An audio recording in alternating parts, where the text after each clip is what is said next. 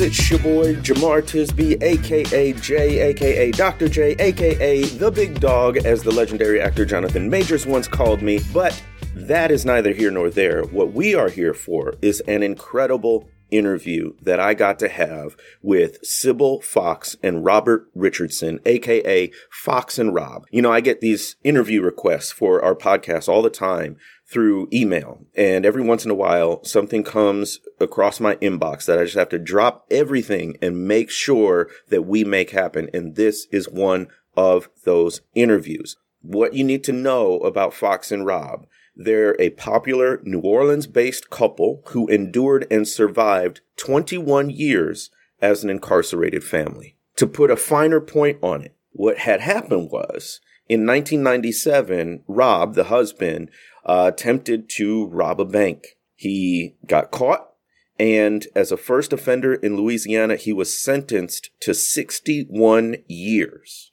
a result of overzealous prosecution. But that was not the end of their story. Fox, his partner, his spouse, she fought for his release. Now, she herself was in prison. And when she got out in 2002, she helped to lead a valiant charge to regain her husband's freedom. And finally, in June 2018, Louisiana Governor John Bel Edwards granted clemency to Rob, and then 90 days later, he was finally released after, as they will tell us, 21 years and four days in prison. So they already told part of this story in an Academy Award nominated, that's right, an Academy Award nominated documentary called Time. It's on streaming services now. Highly encourage you to check it out. But that was only part of the story. So now they have come out with a book also called Time, the untold story of the love that held us together when incarceration kept us apart. This is the rest of that story told in vivid detail. It is heartbreaking and tragic as we look at the criminal legal system, but it's also joyful and funny as uh, Fox and Rob, their voices come through so clearly in the text. So we get to talk about it.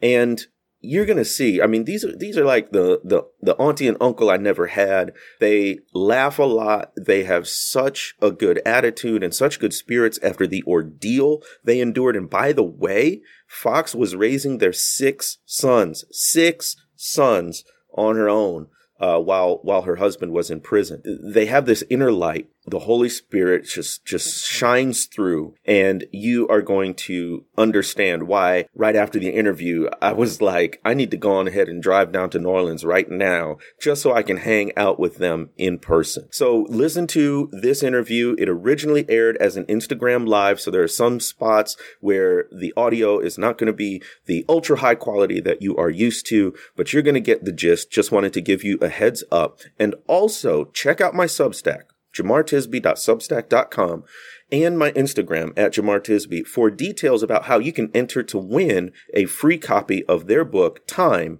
the untold story of the love that held us together when incarceration kept us apart. You can get your free copy, follow along at my Substack or Instagram. Enjoy this interview with Fox and Rob.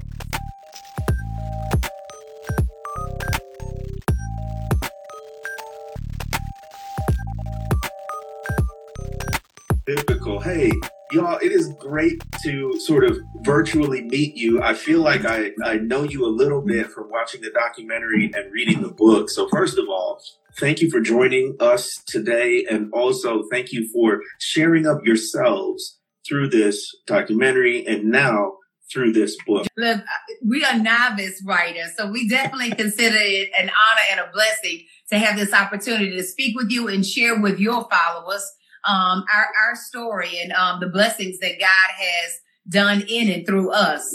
Well, you're too kind. And as if you haven't done enough, I recently learned that um, Ms. Fox, you are running for state. Is that not incredible? I mean, state representative. It's my entire life. I wanted to be a public servant.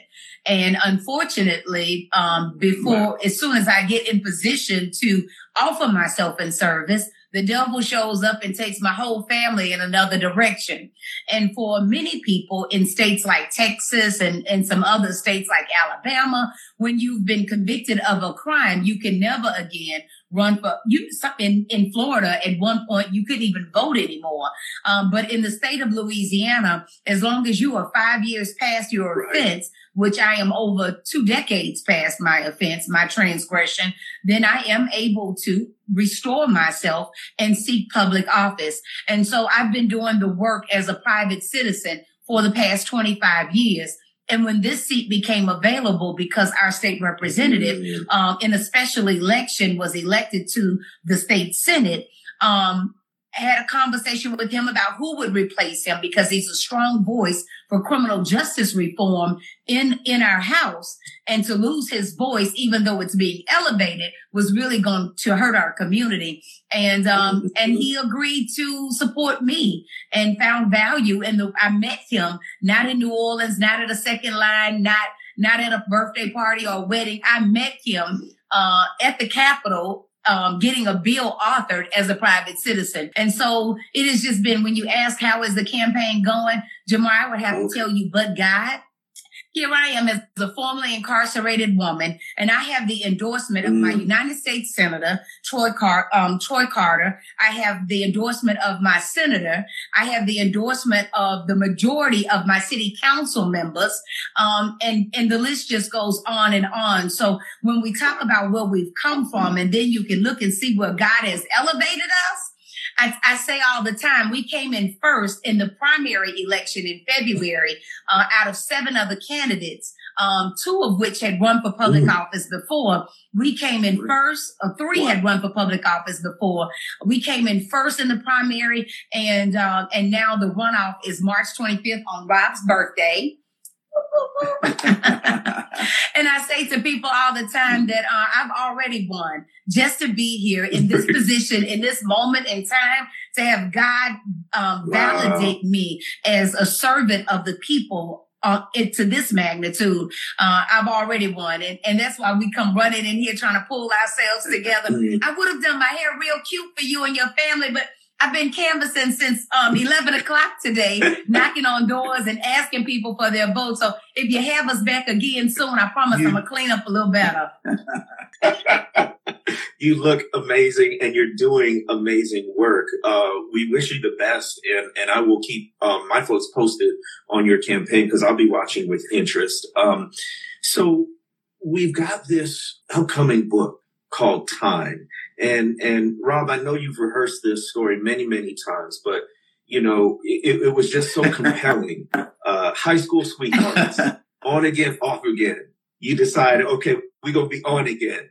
And then you want to start your own business, which I love. I'm an entrepreneur myself, but it doesn't go as you hoped and that leads you to certain decisions. Rob, can you pick up the story from there? Uh, as Fox and I, uh, like many young people uh, at our age, uh, we believed in the American dream and uh, we, we sought to, uh, to pursue it.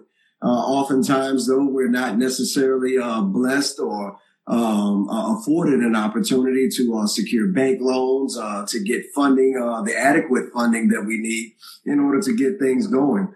Uh, that being said, uh, that was just one, um, you know, element to uh, to all of what placed us in uh, in such a lowly place. Uh, to even think that that was the uh, the only choice that we had to regain financial solvency for our family, but coupled with what we thought was going to be a dream house turned out to be a house from hell. Uh, additions had been made to the house. It was sitting on a crack foundation. Uh, when it rained, uh, literally, it poured. Uh, the roof was, uh, you know, was a damaged roof.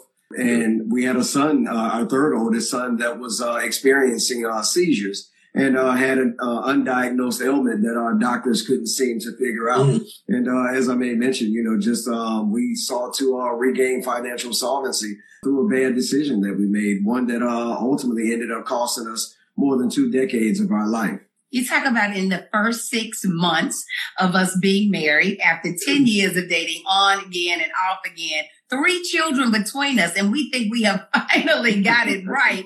And um, and and when you add that into the fact that I was teaching college at Southern University, and at the end of the summer session, they discontinued my program, so I'm out of a job.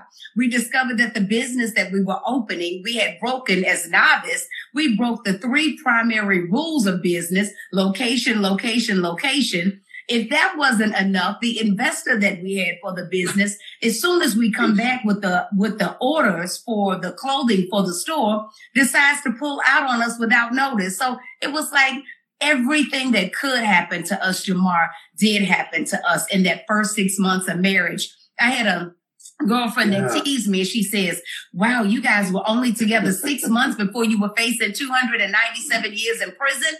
And I was like, yes. And, and she said, wow, that must have been an amazing six months.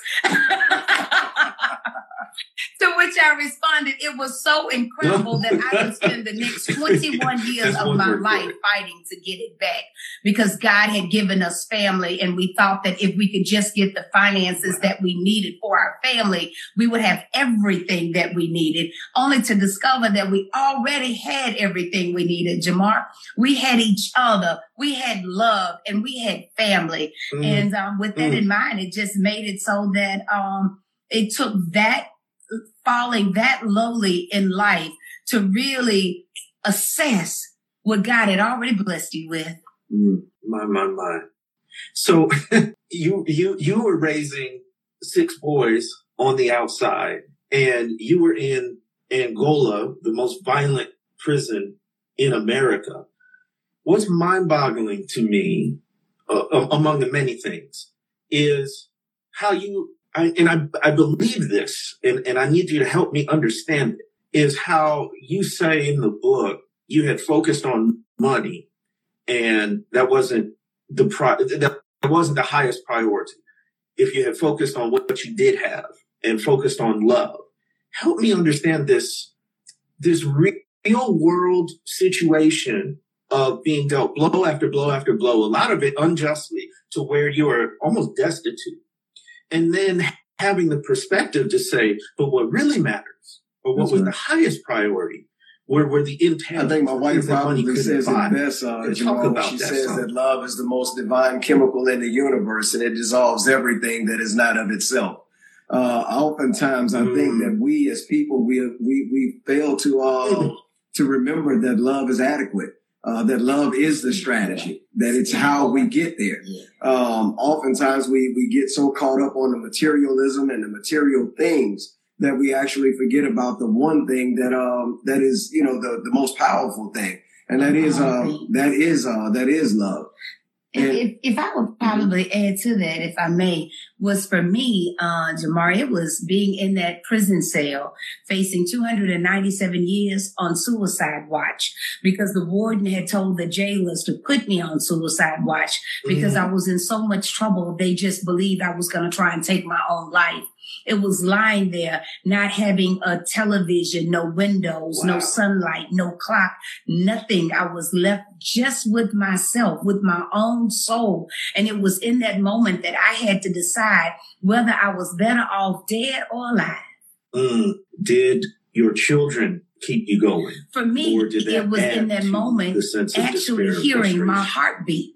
Because as I heard my heartbeat, I thought that I was reminding mm. that it was of not my own volition. I wasn't doing anything to make my heart sustain my life force. You know, I was not telling my lungs to expand and deflate, mm. that there was a being that is operating inside of me that is keeping all of this going.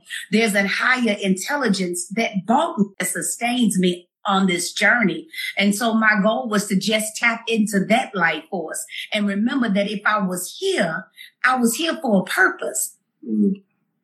Even in the midst of all this trouble, even in the midst but, of all this self-created right. drama in my life, that God still had a purpose and a meaning for my life. The next you want to pass the offering tray around. I know you're ministering to people right now. If you can see the hole in me, I'm over here bouncing my foot. I'm saying, I'm saying, listen. the doors of the church are open. Uh, amen. I love that you call the the film treatment and the book time. And I'm wondering if you can talk about how these past uh, several decades now have affected your relationship with time.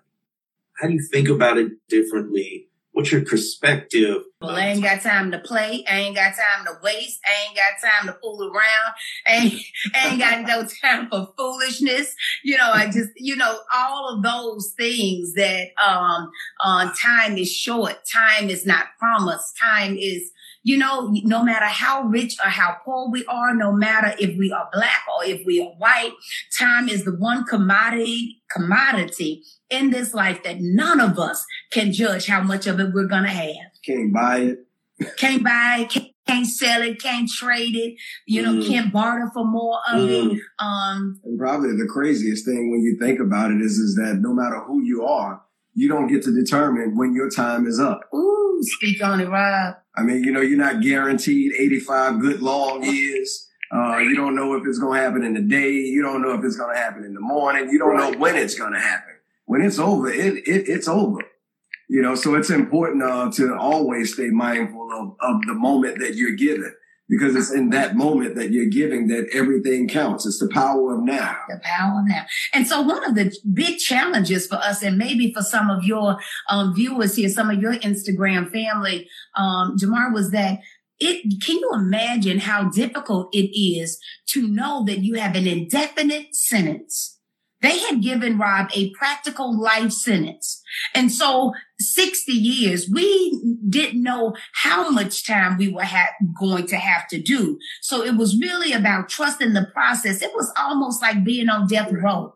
You never know when they're going to execute you, but you know you're going. Mm, yeah. And so for us, you know, I, I found myself in a, in a season living for when Rob would come home. Everything was, oh, but we're going to do this when Bob comes home. Oh, we're going to do that when Bob comes home. Life is going to be so good when Bob comes home. But truthfully, what. I had to mm-hmm. struggle with and move past and conquer was I had to, one, if I believed that God was going to deliver him home, then I had to rejoice now mm-hmm. in the moment in the trenches, even when I don't have an out day, I had to rejoice yeah. now. And then I had to make sure that I was living for now because there was no, I had no, um, guarantees that that I was going to see when he came home. Yes. Mm. Yes. So it made time more precious, yeah. more urgent, even. That is incredible. I'm wondering, so, so we're, we, we're, we're the wonderful excuse for this conversation, which I hope is, is only a first, is, is this book coming out. Uh, you already had an Academy Award nominated documentary and now you have the book. So what made it, what motivated you? Time the documentary is a mesmerizing portrait of resilience and radical love, as uh, one uh, critic uh, would so eloquently put it. Um, but truth of the matter uh, is, is that time was a very broad stroking of what our experience had been like through uh, 21 years and four days of Louisiana's criminal uh, justice system. That being said, uh, us wanting to put this story out had more to do with the fact that we wanted to warn others. We wanted to let others know that this mm. place exists and that uh, mm. slavery had not been abolished when we thought that it had because when you have been duly convicted of a crime, which is the exception to both our states and our federal constitutions, then slavery is very much back, back in play. So what we were hopeful to do was to be able to give the story in a more broader wow. sense. Um, in, uh, I mean, I'm sorry, a more detailed sense. So it made, um, out of necessity, the literary companion mm-hmm. came forth. Mm-hmm. Um, because it wasn't, you know, as rosy, as rosy as, uh, time the documentary kind of makes it feel. I mean, it, it kind of has a feel good kind of vibe you know, that happens throughout it. It's kind of, you know, real, you know, mystic and, you know, uh, has a different kind of feel to it. And people kind of overlook what was really going on in between all of, uh, all of those broad strokes. Uh, those phone calls where Fox was being placed on hold. Mm. It wasn't just one judge that was placing her on hold. Those were a series of different, um, uh, relief opportunities that we were seeking out for relief for our family for reunification for our family where she was being yet again denied and then having to muster up the courage to say, I'm going to go forward. I'm going to go on. And then every year, Jamal, uh, uh, our family, we ended knowing that our, our efforts had been, had been, uh, snuffed out. And then yet we had to find the courage to say, but this year. But this year. But this year, for 21 years, Jemar, this year, this year, but this is, I know, I know we said it last year, but this year. So I just want to challenge those that are listening tonight. God may not be showing up for you this year like you thought, but if you just trust the process, if you just continue to believe, if you just have faith the size of a mustard seed, then I promise you that God will deliver those things that you want. But you mm. gotta hang on and you cannot give up before your blessings come through. 21 years and four days is what it took us. Three, three sevens. They say seven is the number of perfection. And I guess God wanted to make sure three times we got it perfect. But when I tell you that it was everything that I could have hoped for yeah. and so much more. We say when you're faithful over a few things, God will make you ruler over many. Rob mm. walks out of the prison of Angola, and then before you know it, we we are off to Sundance, and and and Garrett Bradley winning the first African American female to win for a director's mm. award of a full feature at Sundance. From there, Amazon buys the film for five million dollars. From there, we're off. Amazon releases the movie, and then next, you know, we're off to the Oscars. I'm mm. talking about from the gates of Angola to the red carpet at the most exclusive mm. Oscars ever. Mm. Don't tell me what God won't do it, Jemar. We, y'all just better hold on in there. I'm saying, I'm saying. So it seemed like your faith got stronger throughout this process. How on earth? Because I can just imagine people looking at your situation or even their own situation. There's something negative. There's something that just knocks them down and saying, either God isn't real or if God is real, God's not good. And yet you came out and through this process kept trusting, kept trusting, kept trusting. What, what kind of word do you have to people who are in a situation that's very negative in, in their experience and they're struggling to believe? I think the biggest part of that, uh, uh, Jemar, is that you have to be willing to push through and past the strain. That's just a common I'm talking about even in, in physical, in the physical sense. Mm. When you start out, uh, you go to the gym, uh, you start out with them little, uh, them little mm. wimpy 20 pound dumbbells. But if you keep curling them, if you keep pushing them, if you keep pressing them, eventually the five pounds go to 20 pounds, the 20 pounds go to 30, 30s go to 50s, 50s go to, go to 60s, 60s go to 100. And before you know it, you're like, man, where did all of this come from? Faith works the same way. You got to mm. be able to push past the transgressions. You have to be able to push past uh, the hardships that's gonna that's gonna visit us all. For us, it was incarceration. For the next person, it may be health concerns. It may be medical issues. For another person, it may be a dead end relationship. For another person, it may be a bad job. For another person, it may be obesity. The difference is though, is that although we all are doing time in our own ways, the difference from people doing time outside of prison walls is that they have the keys to their own cells. They just have to be willing to let themselves out. What you got this boy being mm-hmm. preaching tonight, boy. You got this boy preaching tonight, boy. Good night. That is a word. For me, I'm it's counting the wins, that. Jemar. That's how I push past.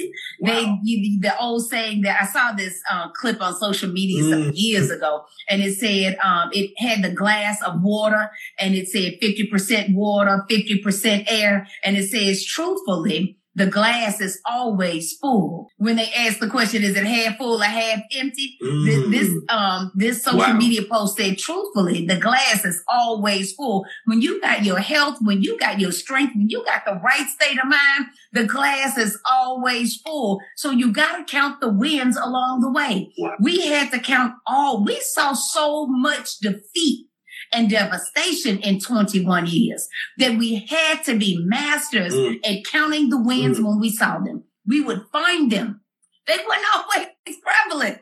Mm. You know, when you get to digging through the the rumble, the, uh, the rubble, trying to find the win, that's how most of our days were. But boy, we would get to like in a thrift yeah. store, we get to digging through those racks and the experience and come up with, oh, look what God did. Because every day of our lives, God is doing something that keeps us in the winning position. If it's nothing more than our health and our strength, we are always winning. We just got to learn how to count the wins. Mm. Oh, I needed this. Ooh, Thank you so much. Just a couple of more quick questions. Y'all have been through a lot in your marriage, even enduring separation and coming back together. now you wrote a book together. Writing is, is hard enough. you wrote it together. I can just imagine because you go back and forth. It's really seamless. I think the editing turned out great. But I can imagine that was uh, a more complicated and difficult process. 21 years and four the days of constant incarceration. For me, isolation is not necessarily as challenging of a thing as it is for my fox right here. but boy, when you talk about mm. putting this young lady in a closet or talking about shit her in a house, man, you talk about trying to get trying to get her to focus. like, sit down and write. Man, this is your this is your chapter. Wow. This is your verse. Wow. Wow. And I'm I'm so I'm tired. Will you say it then? you know what I went through. You write that part. It was I would have to say Rob was so graceful with me because yes, oh. this uh, I, I, probably have undiagnosed ADHD if that's such a thing for my 50 year old self. But baby, sitting still all day trying to put thoughts and experiences on pages was such a challenge. And and then the other parts of that, um, our story mm-hmm. is so mm-hmm. rich, and yet it is, mm-hmm. it, we have experienced so much harm on our journey. How much of that do you want to share? How much of this person do you want to name? How, what is necessary, um, right. in these words in this time that can mm-hmm. really be a blessing to people and, and not a curse? And the other piece that you've got to understand too, and that I'm hopeful that you're, um, that the people that are joining us on the live stream understands and those that have seen the documentary time is that we are in the South, baby. And racism is real. And you don't tell your story yeah uh, which is the story of others, and and not think you're gonna pay some price for it. Mm. We paid a price for time the documentary. A real price. Great they found out that we were filming during the um during Rob's um pardon proceedings. And instead of them commuting his sentence for credit for time served, they released him er- through early parole, sending him home on 40 years of parole, Jemar after 21 years of incarceration. And all of the details Whoa. in time in the book. So I'm not going to give you all the details here, but that is my point is just saying that um, this book is released. Everybody's not happy that we told our story. Mm-hmm. And so there's other challenges that come along with it that people never no, have a clue no. as to what you paid. Um, they they concern themselves with how much did you make, uh, never thinking to themselves how much you actually gonna pay for telling your story. Mm-hmm. And then I would have to also add to that, uh, Jemar, as well, is that there was also a therapeutic uh, side inside of it all as well. And I say that because of the fact that when you're in the midst of battle, when you're fighting, yes. the last thing that you're concerned with is what your hair looks like, whether or not your makeup is all right, uh, whether or not you got your best pair of jeans on, or, mm-hmm. you know, mm-hmm. none of those, all those things are mm-hmm. insignificant. And that being said, Fox and I never really had an opportunity to process or unpack what we had experienced for more than two decades.